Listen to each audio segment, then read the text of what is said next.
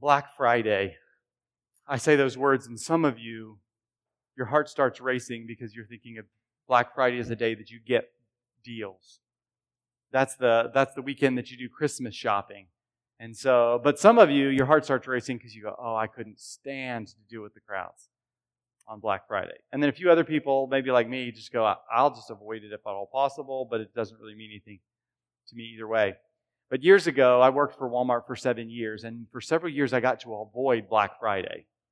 This was in the season where people were getting trampled to death and things were going crazy in stores. And so, for different reasons, I got to avoid working that weekend. But finally, I could duck it no longer, and I, I had to work my first Black Friday. And at that point, I really was nervous because there had been so many stories of people crushed at the doors or fighting over different toys in the aisles. And I was like, oh, what's this going to be like?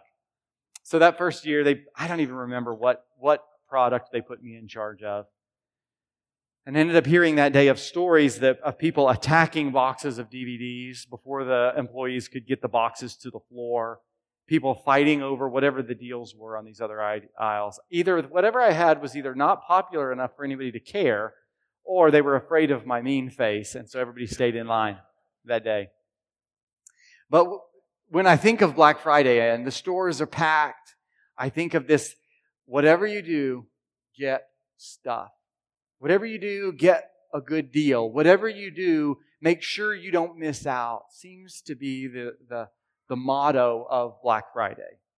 Maybe it's the motto of our society is whatever you do, get more. Maybe more is more stuff. Maybe for you, the motto is whatever you do, get more security. So that maybe the motto is whatever you do, get more respect. Whatever you do, get more freedom. Each one of us has some motto in our head. If I just, whatever I do, and maybe we even say it to our kids, either explicitly or implicitly, whatever you do, get something. We're in a series right now in Proverbs. Today we're going to be looking at Proverbs 3 and 4. This series is called Wisdom and Folly because this, this section of Proverbs is laying out Solomon to his son. Son, here are two ways that you always have to face. You always have to choose between wisdom and folly. And Proverbs 3 and 4 tell us whatever you do, get. This is what I want to show you today. Proverbs 3 and 4 hang together as one message, not just a few selected verses. You might be familiar with some of them. But Proverbs 3 and 4 hang together, telling us whatever you do, get wisdom. Specifically in Proverbs chapter 4, which is really the center of this whole thing, it says, Proverbs chapter 4 says, Get wisdom, get understanding. And then he says, The beginning of wisdom is this get wisdom. Though it cost all you have, get understanding. Cherish her and she will exalt you. And so whatever you get, get wisdom. This is the center of Proverbs 3 and 4. And what I want to show you today in these sections is four guides to getting insight. Proverbs 3 and 4 lay out for us four guides to getting insight. Beginning in chapter 3, verses 1 through 12. Bob, you can go ahead and put those slides up. Proverbs 3, verses 1 through 12 says, My son, do not forget my teaching, but keep my commands in your heart, for they will prolong your life many years and bring you peace and prosperity. Let love and faithfulness never leave you. Bind them around your neck, write them on the tablet of your heart. Then you will win favor and a good name in the sight of God and man. Trust in the Lord with all your heart and lean not on your own understanding. In all your ways, submit to him, and he will make your paths straight. Do not be wise in your own eyes. Fear the Lord and shun evil. This will bring health to your body and nourishment to your bones. Honor the Lord with your wealth, with the first fruits of all your crops. Then your barns will be filled to overflowing, and your vats will brim over with new wine. Verse 11 My son, do not despise the Lord's discipline, and do not resent his rebuke, because the Lord disciplines those he loves, as a father the son he delights in the first guide that we see to getting insight is get insight even when it hurts. Get insight even when it hurts. Maybe you're new here, you haven't been here during this series, and you go, wait, wait, what are we talking about when we talk about insight? What is it we're talking about when we're talking about wisdom? Here in, ver- in chapter 3, it lays out in very famous verses what wisdom is. What is wisdom? Wisdom is trust in the Lord with all your heart. And lean not on your own understanding. In all your ways, submit to Him, and He will make your paths straight. That's the long definition that we've earlier seen is described as the fear of the Lord is the beginning of wisdom. Fear of the Lord, because go, wait, terror? Like being scared? Proverbs 3, 5, and 6 flesh that out, saying, no, fear of the Lord means trusting in the Lord with all of our hearts and not leaning on the things that we know. In all our ways, submitting to Him, acknowledging Him, recognizing Him, and He will make your path straight. That is what it means to get wisdom and to get insight. Those are verses that I grew up hearing, hearing them from my parents, hearing them in the church. Super famous verses. And for a long time, I thought, I don't like famous verses like that. But here in this section, it's not just a selected section. Hey, we can pull this out as nice advice to give to somebody. This is Solomon saying to his son, Son, you need wisdom. And then when we jump down a little bit farther, he's going to say, and sometimes wisdom hurts, but you need to know that wisdom starts with trusting in the Lord with all your heart. Then he begins to lay out what does that look like? It looks like being not, do not be wise in your own eyes, fear the Lord and shun evil. It looks like honoring the Lord with your wealth, with the first fruits of all your crops. What Solomon is laying out here is that getting insight means that we have lives that live in a Godward direction what John Piper would call a Godward life, where the inclination of our heart and the desires that we chase is actually towards God, and there's not a separation between our spiritual life on the one hand and our real life on the other. Sometimes we can easily go, well, this is spiritual stuff that happens at church, when I read my Bible, maybe at the dinner table with my family, but then there's work and there's money and there's relationships and no, Solomon is bringing those together and saying, in all your ways, submit to him. In all your ways, acknowledge God. And so he's bringing all of these things together. And then Solomon gets kind of practical and says, My son, do not despise the Lord's discipline. Sometimes wisdom is going to feel like discipline. Sometimes it's going to feel like, why is this so hard? Why am I being corrected? Solomon recognizes that it will be easy for us to despise and resent God's rebuke. That when we get it wrong and have to apologize, when we have to repent and turn around and go a different direction, everything else in us is going to rise up and say, no, no, no, I, I don't, I, I don't want to turn, I don't want to turn back. This, this hurts too much. He says, do not despise or be weary. But notice why. Because the Lord disciplines those he loves as a father the son that he delights in. What he's saying is that God, look at God's heart behind the discipline, behind the difficulty. Don't just, don't just resent it. Don't just put up with it, but recognize that God has a heart behind his discipline. So when things get hard, when you go, God, are you correcting me? Do I have to repent? Do I have to turn? Hey, God's heart is behind this.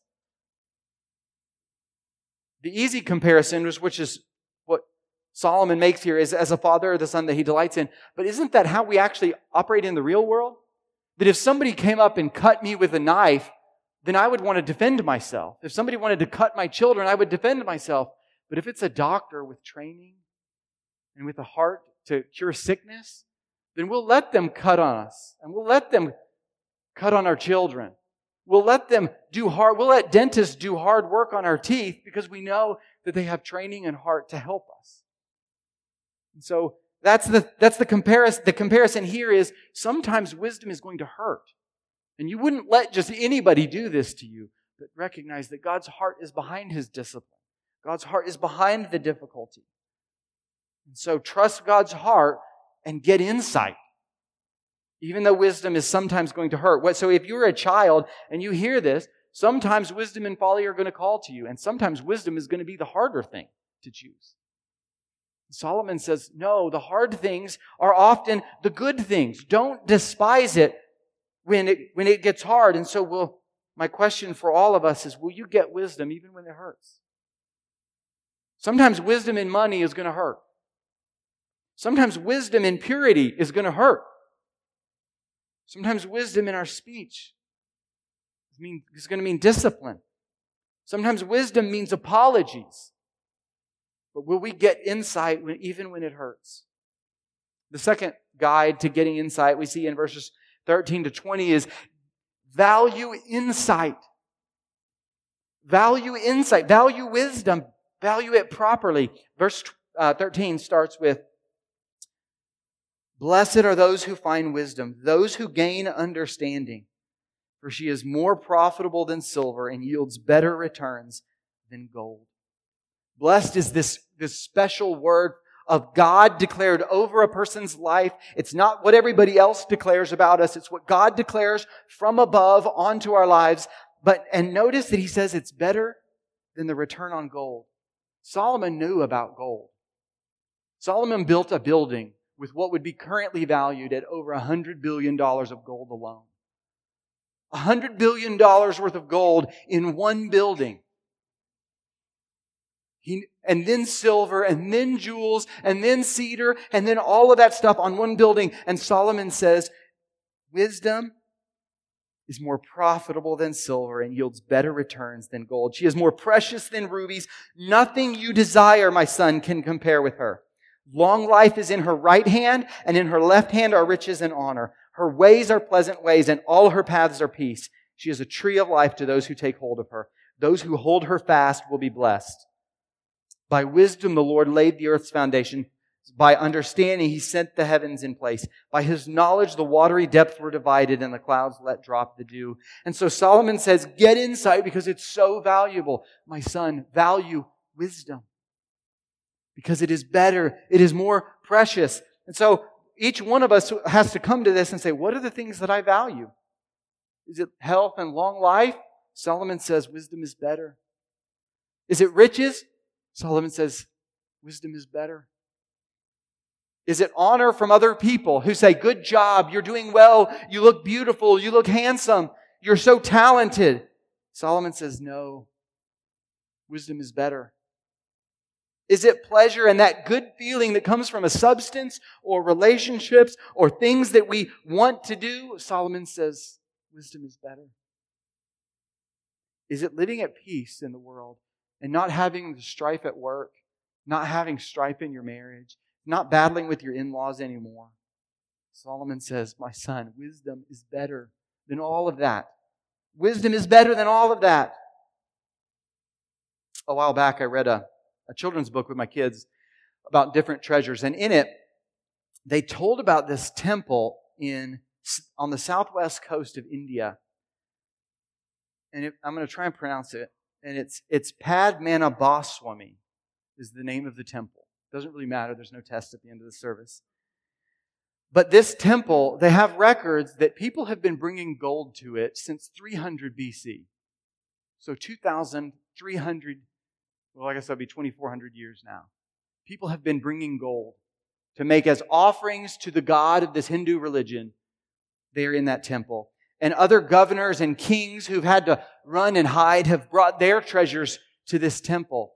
And so the, the people, the priests who take care of this temple have been stockpiling it and storing it away for 2,400 years in this temple. In 2011, there is lawsuits about how it was being managed. So the Supreme Court of India said, Will you open the chambers where this treasure has been kept? Open, they had, they had, at the time, they knew that they had six chambers. And they go down to open one of them, and there was a lawyer who was there to observe and help keep records. And he said when they went through the doors, they had to go through several doors with different keys. When they finally went in, he said there was, there's obviously no light in this chamber, but just slight rays of light shone in through the door. And he said it looked like looking at the sky at night with no moon and just seeing the stars shine. The wooden boxes that had been collecting them for centuries had disintegrated, so there were just piles of gold filling the chamber. They, they ended up opening five of the six chambers. They found things like a golden throne made of pure gold covered in diamonds and big enough to seat an 18 foot statue. Imagine. The ceiling is not 18 feet tall. It was a throne big enough to seat a statue 18 feet tall, covered in diamonds. There was just, there were, there were suits of armor covered in gold. When they only opened five of the six chambers, and then they found two more that they didn't even know existed. I'm sorry, three more. Yeah, two more. So there are eight chambers. And they estimated that if they opened each one of the chambers and totaled it all up, there would be a trillion dollars worth of gold in the chamber. And you're like, Joe, why are you telling me about this temple with a trillion dollars worth of gold and diamonds and treasure? Because Solomon says wisdom is more valuable than that temple. Like we so often go, if I just got a little bit more money, if my retirement count got a little bit bigger, or maybe if somebody else gave me honor. And Solomon says, no, wisdom is better. Kids, spend your life on wisdom, not on that kind of treasure. And so will, will each one of us change how we think about wisdom? and how we value it. Will we orient our entire lives not to being debt free, but to being filled with wisdom? Solomon says, Get wisdom because it is so valuable. The third guide to getting insight, to getting wisdom, is live wisely in your close relationships. Verses 21 to 35 begin to lay out for us that if, if we get wisdom, it has to show up in our neighborhood and in our house. 21 says, My son, do not let wisdom and understanding out of your sight. Preserve sound judgment and discretion. They will be life for you and an ornament to grace your neck. Then you will go on your way in safety and your foot will not stumble. When you lie down, you will not be afraid. When you lie down, your sleep will be sweet. Have no fear of sudden disaster or of the ruin that overtakes the wicked, for the Lord will be at your side and will keep your foot from being snared. Do not withhold good from those to whom it is due when it is in your power to act. Do not say to your neighbor, Come back tomorrow and I'll give it to you when you already have it with you. Do not plot harm against your neighbor who lives trustfully near you. Do not accuse anyone for no reason when they have done you no harm. Do not envy the violent or choose any of their ways, for the Lord detests the perverse and takes the upright into his confidence. The Lord's curse is on the house of the wicked, but he blesses the home of the righteous. He mocks proud mockers, but shows favor to the humble and oppressed. The wise inherit honor, but fools get only shame. You see, we can think theoretically about wisdom and insight. Oh, I want to value that. And then Solomon says, My son, it has to be lived out on your block, in your house, with your family, with the people in your workplace, or wisdom is nothing. The call is to live wisely in your close relationships because wisdom is proven in those places. Wisdom is not proven just in the big decisions that we have to make about careers and relationships. Wisdom is proven with how we treat and love, how we think about the inclination of our heart towards our neighbors. And so this passage just lays out these do nots. Do not withhold good from those to whom it is due. Do not say to your neighbor, Come back tomorrow and I'll give it to you. Do not plot harm against your neighbor. Do not accuse anyone for no reason when they have done you no harm. Do not envy the violent or choose any of their ways. He's laying these out, saying that wisdom is proven both in our actions and even in the intentions of our heart. We live in a world that just says, well, we can say whatever we want. We can just throw out lies about other people because maybe we don't know if they're true or not. And this says, no.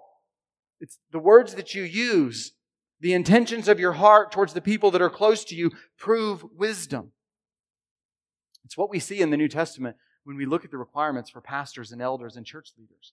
There's not a lot of requirements for them. They, they must teach sound doctrine, teach what's true from the Bible, but it's specifically do they live out wisdom in their personal relationships, able to love their wife, to, to lead their children, are they well known in the community because of how they treat other people? Because the thing that God cares about is do we live out wisdom in our close relationships? Our family and our neighbors are the ones that prove that we actually are wise.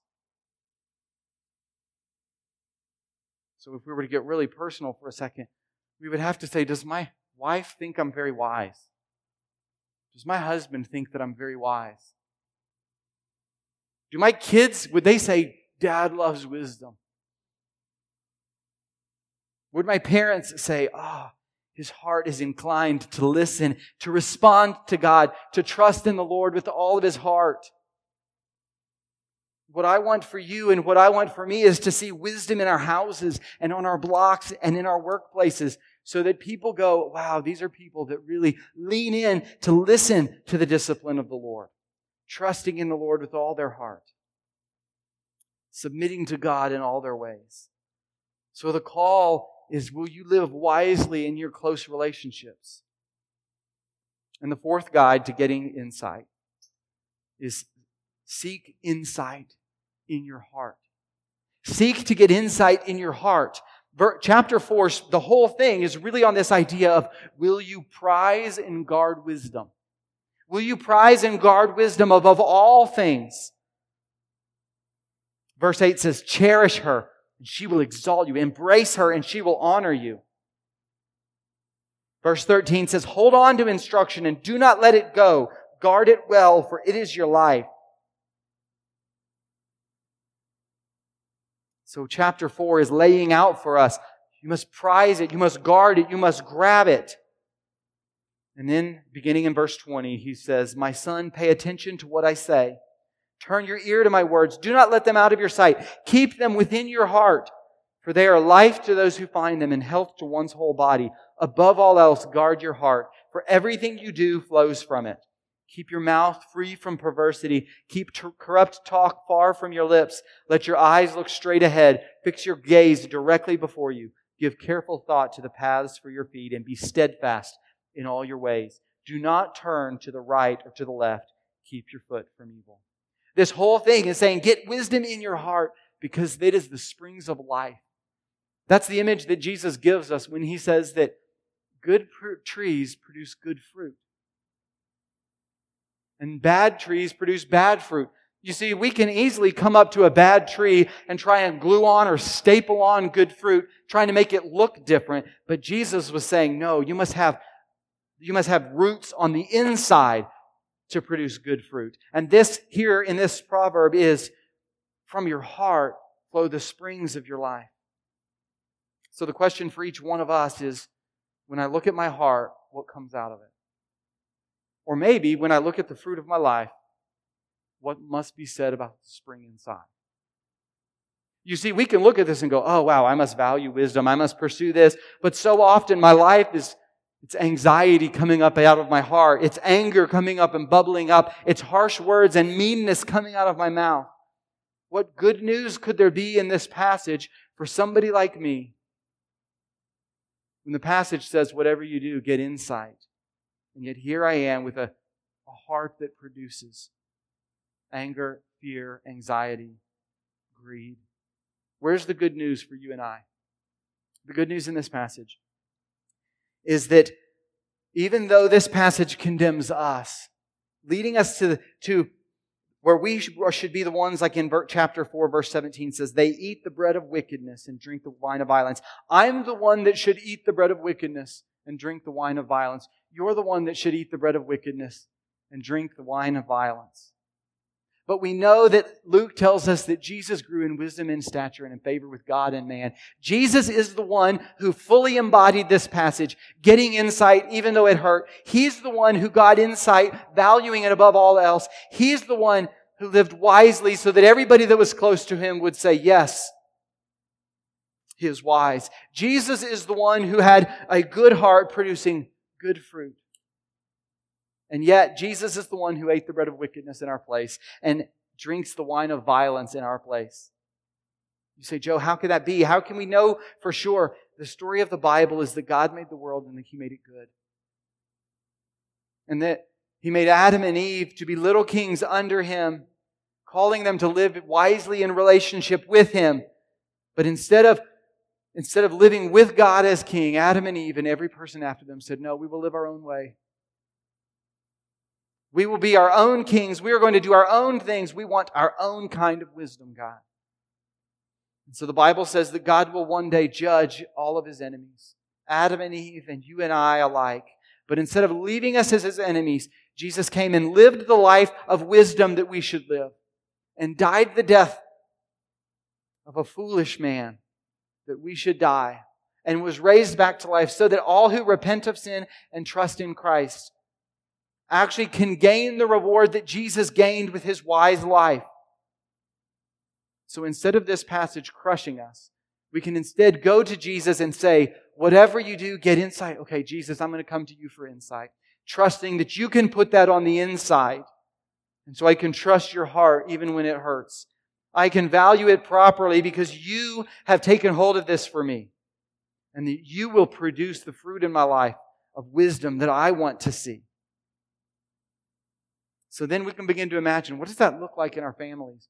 When we're not trying to mold our lives in wise ways from the outside, but instead wisdom begins bubbling up on the inside in our hearts. I don't know about you, but I get so anxious about is this the right decision or is this the right way? But this passage says that those who have wisdom on the inside will see it bubble up in springs of life. So this becomes a passage of good news for our homes and for our relationships. This becomes good news for our church and for our community. Whatever you do, get insight, and we can say, Yes, Jesus, we will take insight. Let's pray in Jesus. Father, we love you. We thank you that you call us to get insight and you give it to us. We can ask and you give freely to us. We can trust your heart in the discipline we can know that wisdom that you give is more valuable than any treasure.